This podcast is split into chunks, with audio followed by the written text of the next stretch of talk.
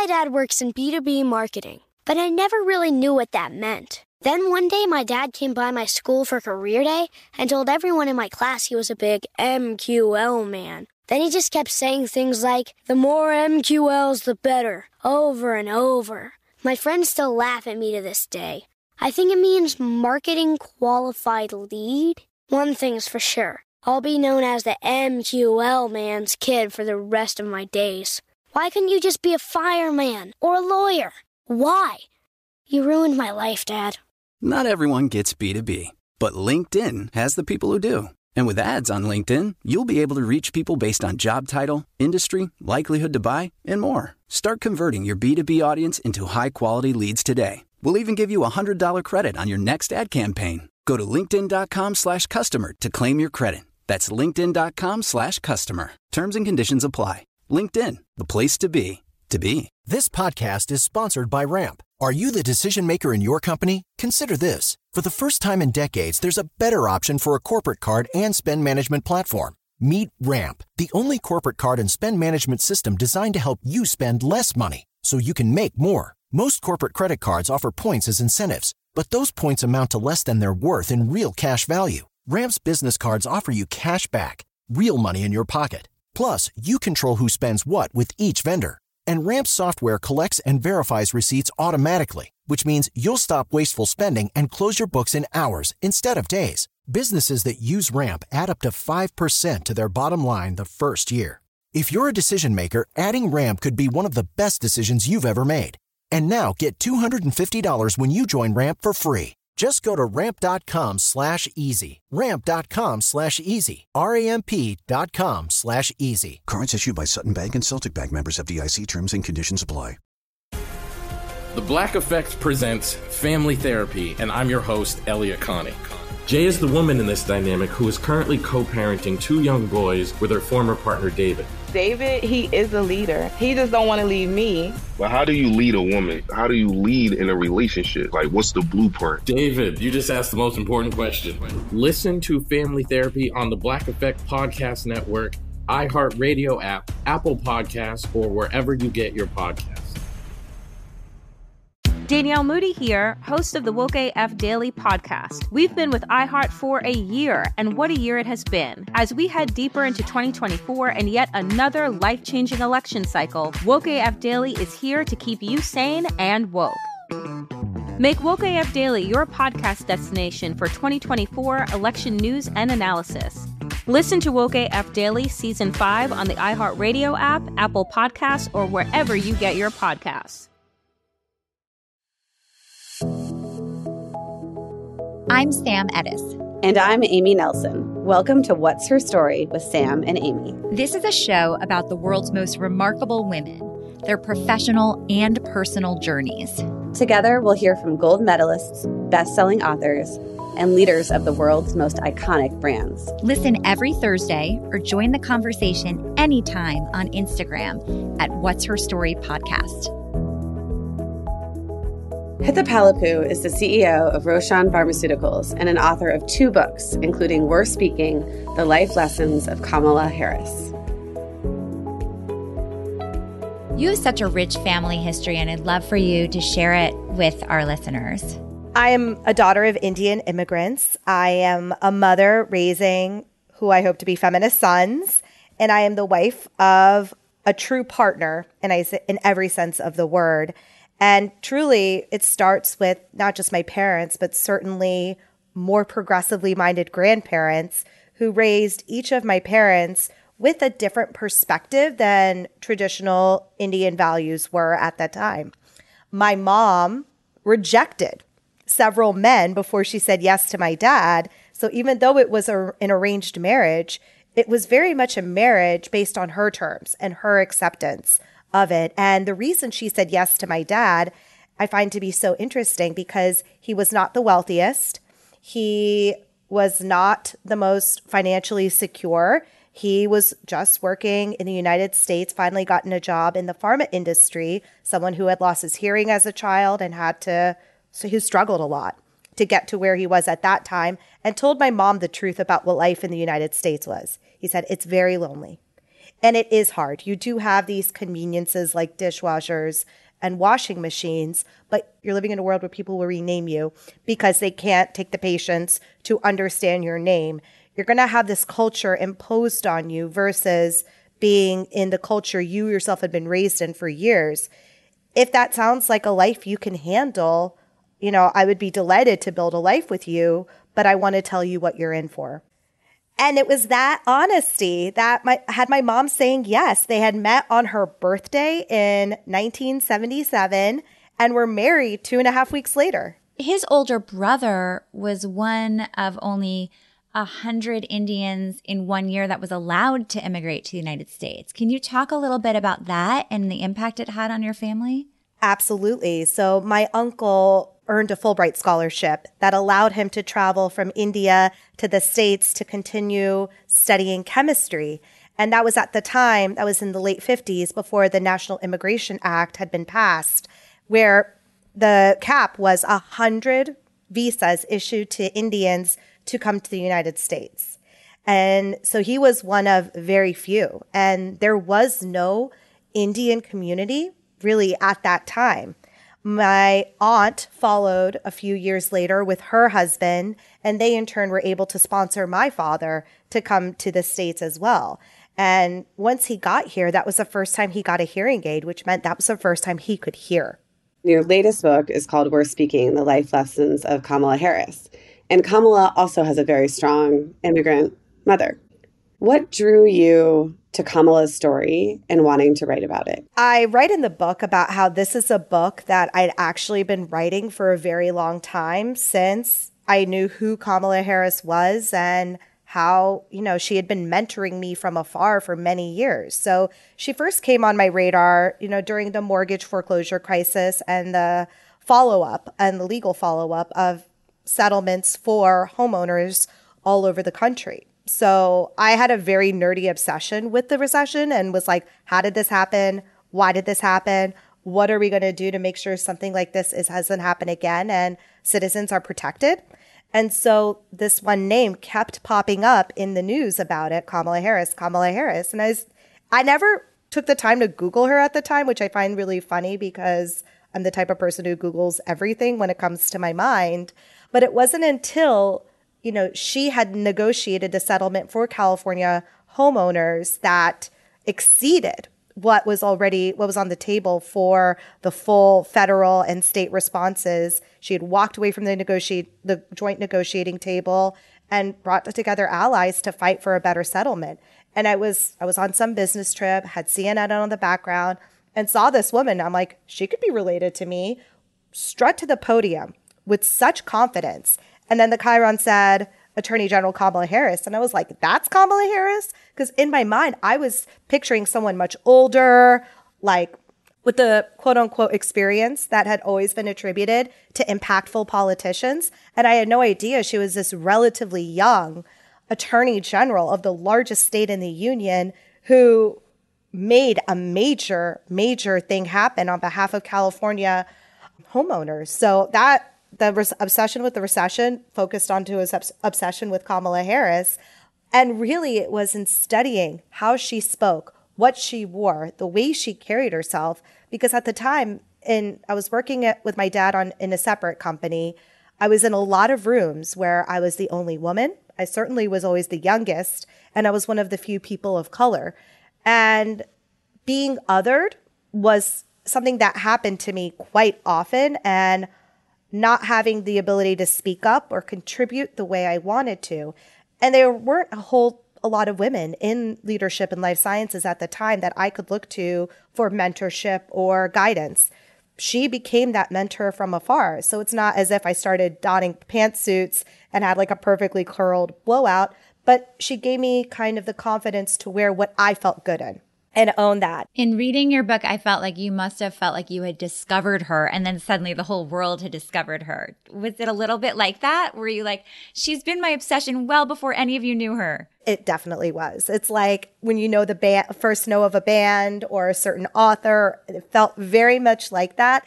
But I also is, I take it personally when I see like just bullshit reporting with like the inflammatory headline, making mountains out of molehills, because it's part of a really troubling trend I observe when the press reports on powerful women.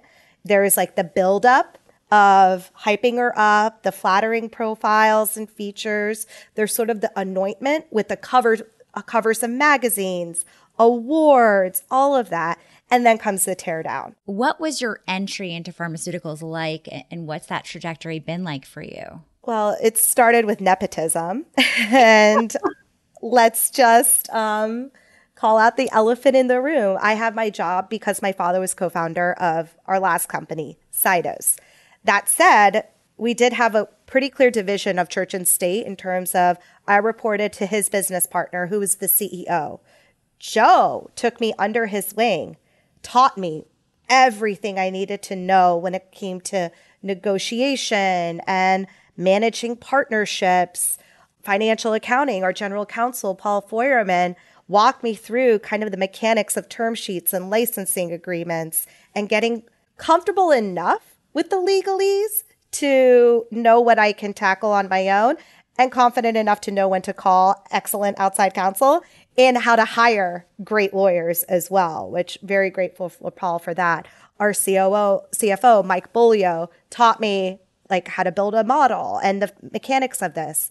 I have, and I want to just say this, I have had wonderful men who have championed me in industry and given me what I needed to succeed. That said, I was one of the only. And I had to say, why can't our head of manufacturing be a woman? Like, there have to be women candidates out there. Why can't our head of regulatory be a woman? There have to be women candidates out there. At which point they realized, oh, yeah, we absolutely can and we should. So I am grateful that they were. And once we had those team members join us, they helped show me the ropes of how to navigate the gender politics of being in some of these rooms. It would be awesome if you could explain to us what happens when you're running a pharmaceutical company. I think for so for most of us who are not in science, it's like what does that even mean and what are you doing every day and what are you building and bringing to market? So we're working currently at Roshan Pharmaceuticals an injectable aspirin, which will be administered by your EMT or by a nurse in the emergency room. The significance of delivering aspirin in this way is for suspected heart attack or stroke, where getting preventing the clot from getting bigger within the first hour of clot onset, it could be life or death. They call this the golden hour. So to safe ours works in under a minute versus oral or rectal aspirin taking a minimum of about 20 minutes to hit the bloodstream. Additionally, with ours, 100% of drug enters the bloodstream versus the 30% because of the gastric effect. So when you think about the urgency of these conditions and the need to deliver this extremely safe therapeutic as effectively as possible and consistently as possible, the need is there. The pricing, you can't price aspirin exorbitantly high, which is why we really struggle to raise venture or get large biopharmas excited about this but it was a long slog. So, to talk a little bit about the history of the company, this is actually something that has been, my dad has been thinking about and working on since the late 70s when he was getting his PhD. His advisor said, Nagesh, whoever develops injectable aspirin deserves a Nobel Prize because, from a chemistry perspective, it is exorbitantly difficult, but all but impossible to have a scalable, manufacturing process and for formulation to stay in a crystalline form.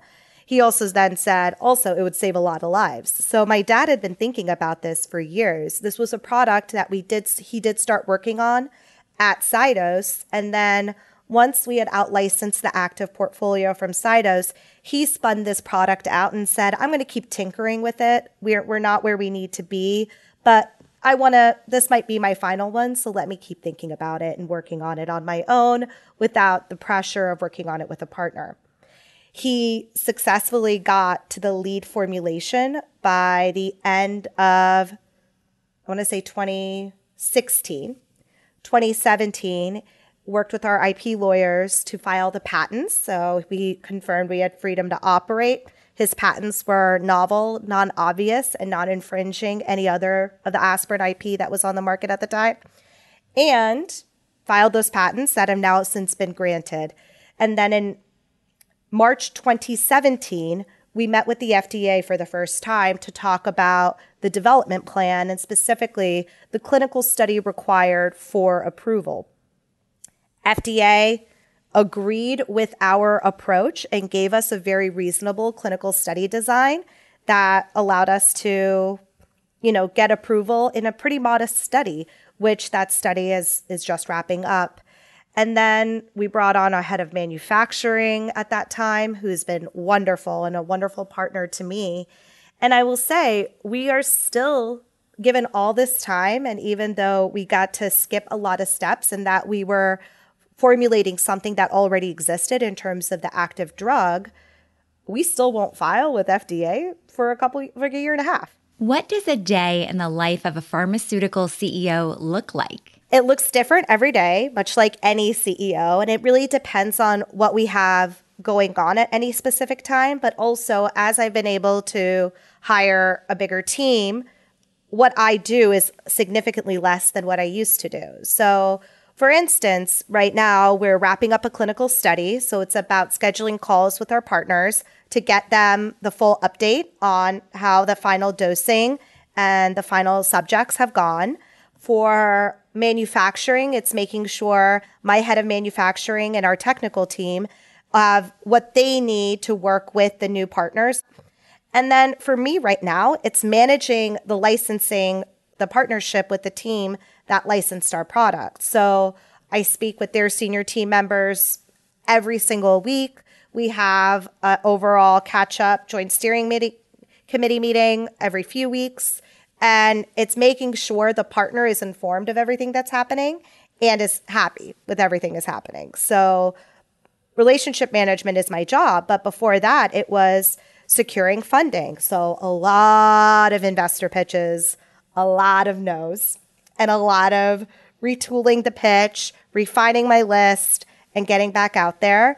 With when we were negotiating the licensing deal, it was a lot of time with my lawyers to understand the red lines and one get that legalese education and to think really thoughtfully what is non-negotiable for us and what can we accept with maybe some caveats or edits.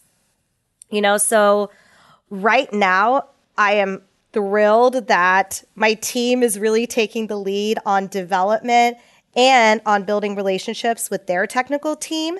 And my job is really to, it's much more focused and the stress of managing cash flow or understanding like when is our next tranche of capital coming in? How am I going to afford to pay my team? Is significantly decreased today than it was a year ago. What's it like working with your father? It is the best. However, I will say that I think family businesses, it's like very binary. It's either phenomenal and a perfect fit or it is the worst idea ever. And I don't see there being much of an in between. It is truly an honor and a privilege to work with someone who I view as one of the most brilliant scientific minds of our time. And especially in life sciences, you know, you could have a brilliant formulator who none of his formulations or her formulations could get scaled up to be a commercial product. You can have someone who is so smart about scaling up manufacturing, but then you're giving up some of the elements of the formulation that made it, you know, soluble, sta- stabilizable, or, you know, diminishing the quality of the product. And then on top of it, you need to be able to develop a formulation that can get a patent granted on it. And right now, my father is batting a thousand when it comes to defending his patents against infringement or invalidation cases. So he really is a triple threat in drug development, but he's also just one of the best people I know. We've had a remote culture since the beginning of Scidose. We've never been the type of company to require people to be in an office, but we did prioritize getting together on a regular basis to not let things go too far without gathering live and building relationships with, with people. He is someone who has such humility about what he is doing. Like he understands that I'm doing this to help save lives. And it has been just one of the great honors of my life to get to work and build companies with him that have hopefully impacted humanity for the better. And now, a quick break. Are you a woman owned business looking for a new sales channel? I'm so excited to tell you about our newest partner, the W Marketplace. Founded by two women, it's a nationwide e commerce site for women entrepreneurs and the shoppers who support them. It offers favorable terms and is a supportive community for female founded companies. With over 500 women owned businesses selling thousands of products and services, the W Marketplace might be your favorite new sales channel. Intrigued? Learn more at jointhewmarketplace.com. My dad works in B2B marketing, but I never really knew what that meant. Then one day, my dad came by my school for career day and told everyone in my class he was a big MQL man. Then he just kept saying things like, the more MQLs, the better, over and over. My friends still laugh at me to this day. I think it means marketing qualified lead. One thing's for sure I'll be known as the MQL man's kid for the rest of my days. Why couldn't you just be a fireman or a lawyer? Why? You ruined my life, Dad. Not everyone gets B2B, but LinkedIn has the people who do. And with ads on LinkedIn, you'll be able to reach people based on job title, industry, likelihood to buy, and more. Start converting your B2B audience into high quality leads today. We'll even give you a $100 credit on your next ad campaign. Go to linkedin.com slash customer to claim your credit. That's linkedin.com slash customer. Terms and conditions apply. LinkedIn, the place to be, to be. This podcast is sponsored by Ramp. Are you the decision maker in your company? Consider this. For the first time in decades, there's a better option for a corporate card and spend management platform. Meet Ramp, the only corporate card and spend management system designed to help you spend less money so you can make more. Most corporate credit cards offer points as incentives, but those points amount to less than their worth in real cash value. Ramp's business cards offer you cash back, real money in your pocket. Plus, you control who spends what with each vendor. And Ramp software collects and verifies receipts automatically, which means you'll stop wasteful spending and close your books in hours instead of days. Businesses that use Ramp add up to 5% to their bottom line the first year. If you're a decision maker, adding Ramp could be one of the best decisions you've ever made. And now get $250 when you join Ramp for free. Just go to ramp.com slash easy. Ramp.com slash easy. R-A-M-P.com slash easy. Cards issued by Sutton Bank and Celtic Bank members FDIC terms and conditions apply. I'm Elliot Connie, and this is Family Therapy. My best hopes. I guess identify the life that I want and, and work towards it. I never seen a man take care of my mother the way she needed to be taken care of. I get the impression that you don't feel like you've done everything right as a father. Is that true? That's true. And I'm not offended by that. Thank you for, for going through those things and thank you for overcoming them. Wow. Thank God for the deliverance. Every time I have like one of our sessions, our sessions be positive. It just keeps me going. I feel like my focus is redirected in a, in a different aspect of my life now. So, how'd we do today? We did good. The Black Effect presents Family Therapy. Listen now on the Black Effect Podcast Network, iHeartRadio app, Apple Podcasts, or wherever you get your podcasts. I used to have so many men. How this beguiling woman in her 50s, She looked like a million bucks. with zero qualifications, She had a Harvard plaque. Tricks her way past a wall of lawyers and agents. She's got all of these Maseratis and Bentleys all in the driveway. Is it like a mansion? Yes, it's a mansion that this queen of the con uses to scam some of the biggest names in professional sports out of untold fortunes. About six million. Approximately $11 million. Nearly $10 million was all gone. Employing whatever means necessary to bleed her victims dry. She would probably have sex with one of her clients. Hide your money in your old rich man because she is on the prowl. Listen to Queen of the Con, Season 5, The Athlete Whisperer, on the iHeartRadio app, Apple Podcasts, or wherever you get your podcasts. You've let your hair go gray and it looks so youthful and beautiful. I bet you've influenced so many women to do the same. Can you talk about that decision and what that's like? I decided to go gray right around the time I had I delivered Rocky. And so my roots were already starting to grow out. And that was the first time I was like, huh, I kind of like these little sparkles of silver versus the dread of, oh my God, I need to get back in the salon. I went back to my roots, literally, did a lot of like Indian oil scalp massage to recondition the grays that were coming in to soften them from that wiry texture they usually are to like a really softer, nor like my my usual hair texture. Was very diligent about that. Was very diligent about getting glosses so that the hair, the gray didn't become overly brassy, and have just maintained it to now, three about three years later. Like there is no more highlight left of that. It is just my hair, and it feels so me. It feels so good. And it's the first time in my life I actually really like my hair. And I like that part of me versus, you know, having more frizzy, thick, unruly Indian hair that I would beat into submission with straightening irons and like straightening treatments and all of that. I've kind of learned to really like this part about myself. And I think it helps help me like other parts of myself more from embracing my very distinguished nose and liking just all the parts of me that normally I would beat myself up about. What was your relationship with your name growing up and that part of you? I mean, when you're growing up a brown kid and one of the only brown kids in your class and school, and your name ends with poo, you're going to get some really creative insults hurled your way. I think someone called me hit the pile of poo, and I came home wanting to change my name.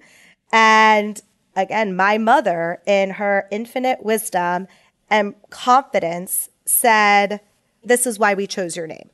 And your name is beautiful. Your name is strong. These people are deeply unkind. And obviously, something is bothering them that they feel the need to take this out on you. And really, my mom needs to write a book because she really is a genius. But also, that has also influenced kind of thinking about where do I want to raise my family? What do I name my kids? And, you know, it was one of those sort of, it builds character experiences that while I endured it and I grew from it, it was something that I wouldn't choose for my own children. So, you know, living in New York City where 30% of my older son's class is South Asian, which is something, a critical mass I certainly never had, is something that I find it is so different from what I grew up with, but it's also exactly how what I what I'd like to give my kids that I didn't have. And you know that they have their Indian full names, but these westernized nicknames that one makes it easy to pronounce, but two have their own meaning for our own family is is special to us. And you know, your names are a gift from your family, from your parents. It's the first gift any of us ever receive. So we are very reverent about names. And with the kids too, it's teaching them to always ask what someone's name is and take the time to learn how to pronounce it properly because that is the first form of respect you ever show anyone. So tell us how you met your incredible husband. We met at an Indian networking conference in Canada. And even though it was in Canada, neither of us are Canadian or were living in Canada at the time. Just we were both members of this organization, him from the, the national chapter leadership perspective, me as the chapter liaison from Philadelphia. I was late to the board meeting. He um, came up to me after the board meeting and said, I haven't met you yet. And I said, No, you haven't. I'm Hitha. We talk, flirt for a bit, go our separate ways. The next day he comes back around and comes up to me and I'm very excited because I'm like, cute boy from yesterday. Yes.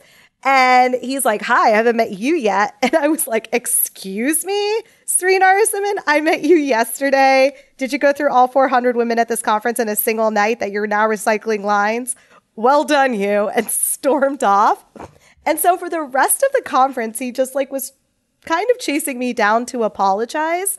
But when anytime we got into a really great conversation, like a woman would come up to him and be like, Sri. And I was like, what is going on here? Like, is he into me? But all these women are chasing him. Apparently, he was like the bachelor to get at this conference. But anyway, it was one of those. There was this moment. It was the Saturday night of the conference we were talking it was at a club solarium. If it's still there in toronto i feel like i need to go back and like pay my respects to this to this very important venue in our relationship. And there was something about how i mentioned like my vision is so bad. It's like too bad if we lived in gattaca like this would be resolved or I mentioned something, it's like, you know, my, poor kids are going to be totally blind. He's like, well, not if we live in Gattaca. And I was just like, oh my God, you're my soulmate. You are a nerd who is also partially blind and gets me and didn't shy away when I like dropped kids in the conversation very early on. Instead, made this really funny, completely spot on reference. So, you know, we were engaged five months after we met we got married 10 months after that, and it's been 11 years of marriage. And now, a quick break. I'm Elliot Connie, and this is Family Therapy. My best hopes. I guess identify the life that I want and, and work towards it. I never seen a man take care of my mother the way she needed to be taken care of. I get the impression that you don't feel like you've done everything right as a father. Is that true? That's true. And I'm not offended by that. Thank you for, for going through those things and thank you for overcoming them. Wow. Thank God for the deliverance. Every time I have like one of our sessions, our sessions be positive. It just keeps me going. I feel like my focus is redirected in a, in a different aspect of my life now. So, how'd we do today? We did good.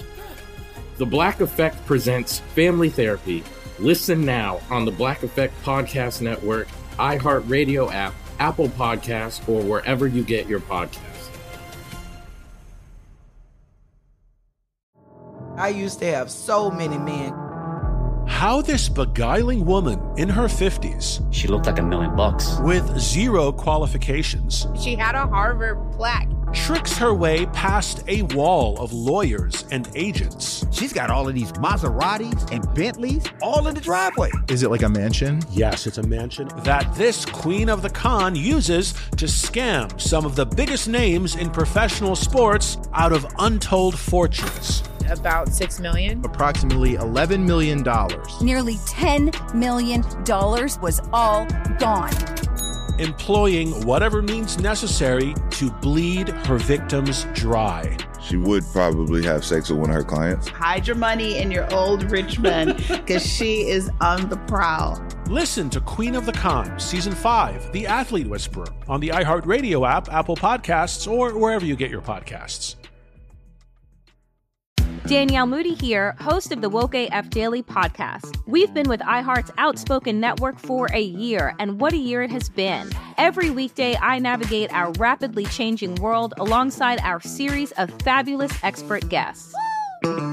As we head deeper into 2024 and yet another life changing election cycle, Woke AF Daily is here to keep you sane and woke. Woke not just to the latest headlines, but also to the collective power we all have. Woke to the need to build community with those around us. Woke to how to avoid burnout, and woke to the ways we can all find joy in the madness. Make Woke AF Daily with Danielle Moody your podcast destination for 2024 election news and analysis. And tune in to hear the ways I am working to stay grounded amidst it all. Listen to Woke AF Daily Season 5 on the iHeartRadio app, Apple Podcasts, or wherever you get your podcasts. Get emotional with me, Radhi Devlukia, in my new podcast, A Really Good Cry. We're going to talk about and go through all the things that are sometimes difficult to process alone. We're going to go over how to regulate your emotions, diving deep into holistic personal development, and just building your mindset to have a happier, healthier life. We're going to be talking with some of my best friends. I didn't know we were going to go there on this.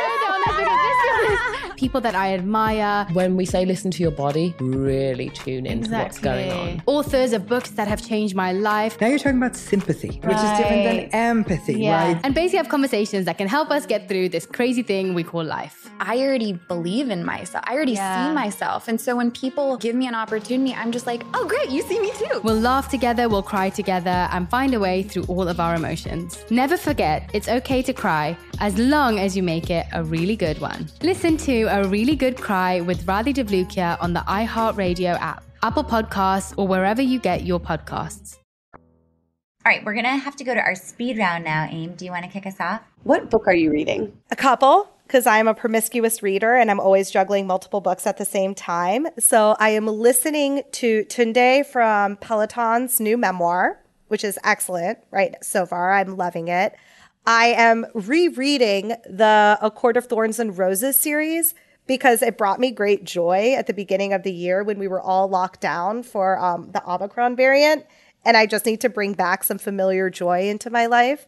And then Ro and I are reading a series called Wings of Fire. So there's a graphic novel version that he has the first five books for, but I really want him to also get used to reading or reading with me the full novel version. So we're making our way through that. And that's, it's actually excellent. And that's been really fun. So juggling those three books right now. You're such a positive person. How do you get out of a bad mood? I have to give myself some time to wallow. So I don't try to push out of it too fast, but I do put a limit to said wallowing where I will listen to the music I need to listen to and I will like lie in bed or on my couch like a lump and just stare at the wall for a bit and I'll cry if I need to. I think I think a good cry can be very cathartic. And then once that timer goes off or that limit is done, it is tackling one really small tactical project that makes me feel like I have that win, which lately has been going through all like the drawers in my room and organizing it. So like I did that with my undergarments drawer last week. I felt like a new person. I'm going to tackle my socks like next because I have a lot of socks that just need to be get like tossed with holes and are worn out. That helps. I will also do, I call it like a tea meditation where you make a cup of tea, but rather scrolling on your phone or listening to a podcast while you're doing it, you actually engage all five of your senses while you're making the tea. So you listen to the kettle hitting a boil, you smell the tea as the hot water hits it and the aroma it gives off. You feel the heat of the mug. And so I kind of call that active or passive, like a meditation and like in living.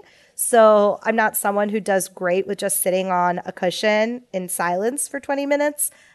This is a way I'm able to kind of just come back to myself and give myself the grounding and centering I need. And then I'll try to get outside, even if it's for a quick walk around the block or even going into the park a little bit and sitting on a bench for some time. I think getting outside and actually changing your environment can really help shift your mood when you're ready to move on from it. And I think like something Tinx, an influencer on TikTok, does is she throws like a funeral for, you know, dates that didn't go anywhere and they never followed up or exes.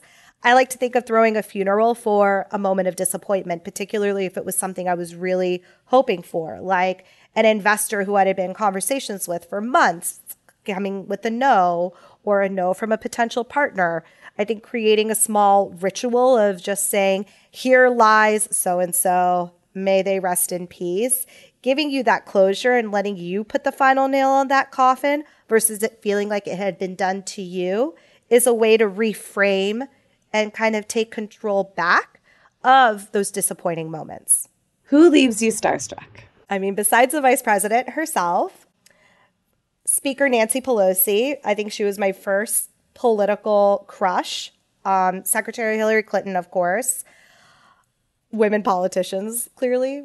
Democratic women politicians leave me quite starstruck. And then I would say Stacey Abrams too, which I who I got to meet at the Riveter Summit, and I met Vice President then Senator Harris later that night. So really, I view November 7th, 2019 as one of the greatest days of my life. Lou Burns has been listening to this interview and he's going to join us with the final question from the male perspective. I want to know like when you were like in your 14, 15, 16 and maybe even high school years, what was that like for you? Were you like a, a student athlete? Were you like in politics? What, how were you as a kid? So I had a really rough eighth grade. We had just moved to the UK. I was in a new school in England. Um, and it was, I had always been aware of privilege and how much I had. But this was the first time being around extremely wealthy people that made me feel less than and was pretty badly bullied, it was a really, really, really hard year. Mercifully, it was also a school with a lot of turnover. So my ninth grade, beginning of ninth grade, was a much different experience with new friends and new people who joined the school that saw me for who I am and liked me for me. So that helped. And then I had two more schools my freshman year of high school. So by the time I got to 10th grade, I was tired of one, moving, and two, having to make friends. That I found these two incredible women in my high school, Stacy Eady and Rachel Mendel Rice, who were equally nerdy as I was about politics. Like we would sit on long lunch days on Wednesdays, order a pizza from Domino's, and sit around and pontificate about like the state of the world and politics. Like we couldn't vote. There was very little we could actually do, but I felt finally like I had found my groove. And with that came joining the debate team, joining theater, um, joining the school newspaper. I literally, I don't know if my parents nudged this or if I found my way here, but finding community in things I cared about really, really helped. And I didn't care so much about what other people think, thought, or of me, or of what was quote unquote cool because I had a very clear sense of what these people find to be cool is not at all aligned with what I care about. And so I'm just going to release myself of that burden or expectation. You know, Sam, it's really funny when we invited Hitha onto the show, I was trying to remember when I met her. And I couldn't because Hitha's one of those people that once you meet her, you feel like you've always known her because she's so willing to share every piece of herself the hard parts, the good parts, the ugly parts, the beautiful parts. And there aren't many people like that in the world. And by the way, you know how my background is in personal branding. I think she is so smart about how she's managed her career and her brand. And, you know, I, I did ask her about her gray hair because it's true. She is so youthful looking with gray hair. She just pulls it off in a way I've never seen anyone pull it off. But on top of that, I think it's so adorable and sort of disarming that she talks about her love of Taco Bell and romance novels because it makes it so that anyone can find something in common with her. And it's something I encourage everyone to do on their Twitter, Instagram bios, saying something that just makes you a little more approachable. She actually got me to read my first romance novel. And whenever I do eat Taco Bell, because my kids love it, I think of her. Thanks for listening to What's Her Story with Sam and Amy. We would appreciate it if you leave a review wherever you get your podcasts. And of course, connect with us on social media at What's Her Story Podcast. What's Her Story with Sam and Amy is powered by my company, The Riveter, at theriveter.co, and Sam's company, Park Place Payments, at parkplacepayments.com. Thanks to our producer, Stacey Para, and our male perspective, Lou Burns.